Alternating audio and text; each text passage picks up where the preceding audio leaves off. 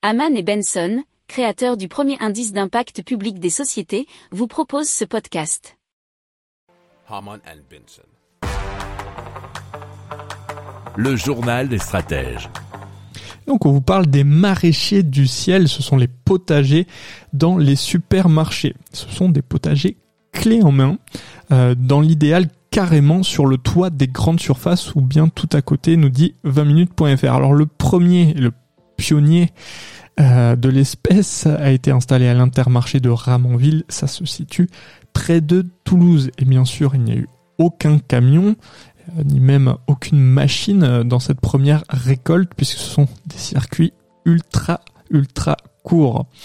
Alors, la société explique donc qu'ils plantent, ils entretiennent, ils récoltent et s'occupent de tout. Alors pour leur première récolte, ils ont eu 350 kilos de légumes qui se sont trouvés en tête de gondole du magasin. Alors les prix de cette production ultra locale et donc sans pesticides ont été alignés sur ceux pratiqués pour les légumes du rayon. Alors euh, la société est toujours en contact avec d'autres enseignes, pour l'instant dans l'agglomération toulousaine, pour installer de nouveaux potagers. Mais bon, c'est un système d'ultra circuit court qui peut faire eh bien son chemin et des petits, nous verrons.